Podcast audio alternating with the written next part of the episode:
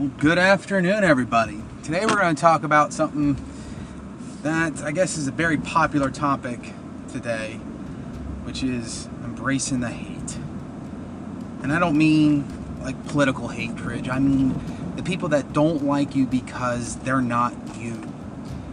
You know, I've always been told that you, know, you can't go through life having everyone love you. It means you've never did anything worthwhile because if you're gonna do things that are great and, and successful in this world, you're gonna have some people that are gonna look down upon you because you have more than what they have. And it's not because you have more money or you have a bigger house or more success, it's because you're willing to risk it. The difference between a successful person and a non successful person is the fact that the successful people are willing to fail. They're willing to, re- they're, they're not afraid of rejection. And, and that's a big thing because every time you wake up in the morning and you risk it, there's an opportunity of success and there's an opportunity for failure. But so many people are afraid of that failure, they're just not even willing to try.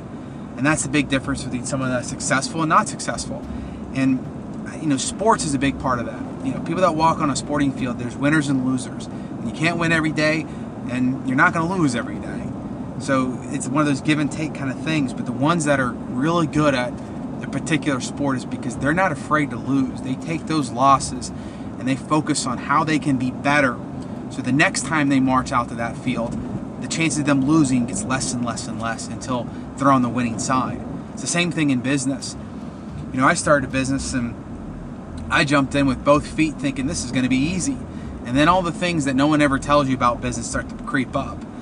You know, unforeseen bills or, you know, negative uh, reviews on social media, things that you do over and over to make sure it doesn't occur, but you can't stop it. It happens.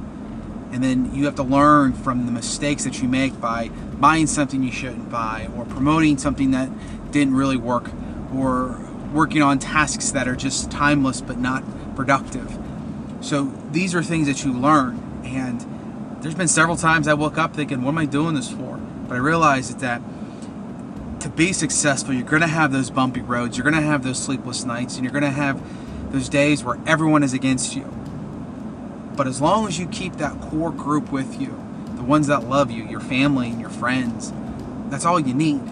And as long as you have some haters out there that are telling you no and you can't do this, the doubters, those are also what you need in your life. Because if you're if you have haters, I mean you're doing something, something against the grain. You're doing something right because people hate what they can't have, what they don't understand, what they can't be.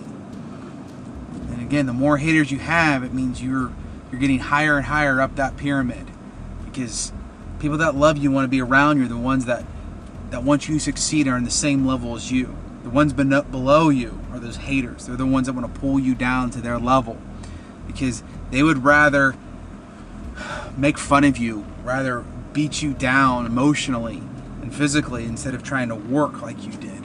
The sacrifices you did are just too hard for them. And that's why we have haters.